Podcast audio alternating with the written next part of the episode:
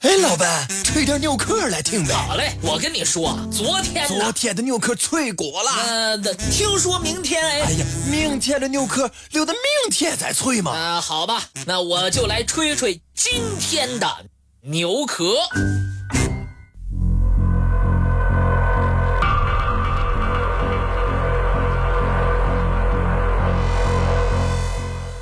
距离青海省德令哈市五十公里。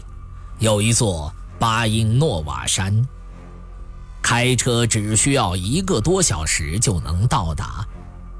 在巴音诺瓦山附近，有两个大湖，一个是咸水湖，叫克鲁克湖；一个是我国海拔最高的淡水湖托素湖。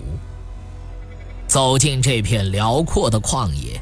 就仿佛置身于另外一个世界，宁静的湖水，陡峭的山崖，这一切似乎都在向人们倾诉着自己的秘密。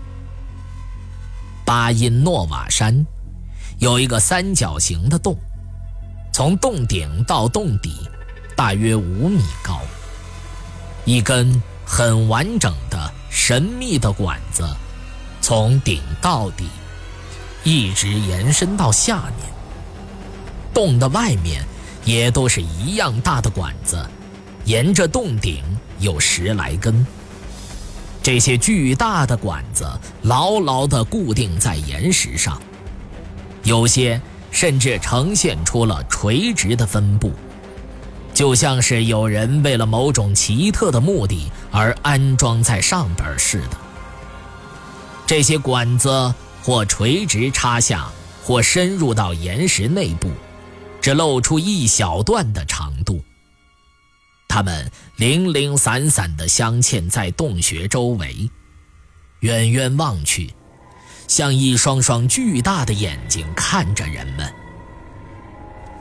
在这个三角形的洞穴周围，还有更多不规则的管状物，它们。分布在洞外的石头和沙滩上。对于这一奇景，人们猜测很可能是由于水的沉积作用造成的。但是，山体上和岩石上的管子是什么？它是怎么形成的呢？不禁让人浮想联翩。后来。有人把样品送到实验室进行成分化验时，化验结果让所有人都大为震惊。管状物的铁含量达到了百分之三十以上，也就是说，这些管子是不折不扣的铁管。这些神秘的铁管究竟是从哪儿来的？又是谁将它们固定在戈壁之中的崖壁上的呢？专家研究发现，两百万年以前，这片地区出现了大量的石膏晶体。随着古湖的形成，这些石膏被研磨在了湖底，与黄铁矿相遇，所以黄铁矿就以石膏为附着物。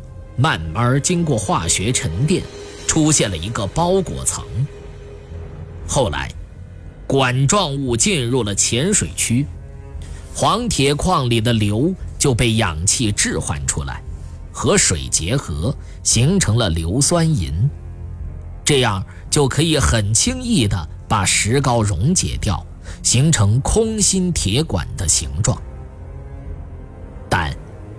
这些神秘铁管的来历，似乎并不像人们所想象的那么简单。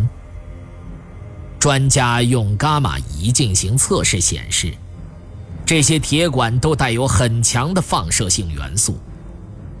这件事使原本逐渐明朗的铁管形成之谜再次笼罩上了迷雾。虽然。我国西北地区存在着一定数量的放射性矿物，但为什么这些铁管的放射性会如此之强呢？这又成为了困扰人们的谜团。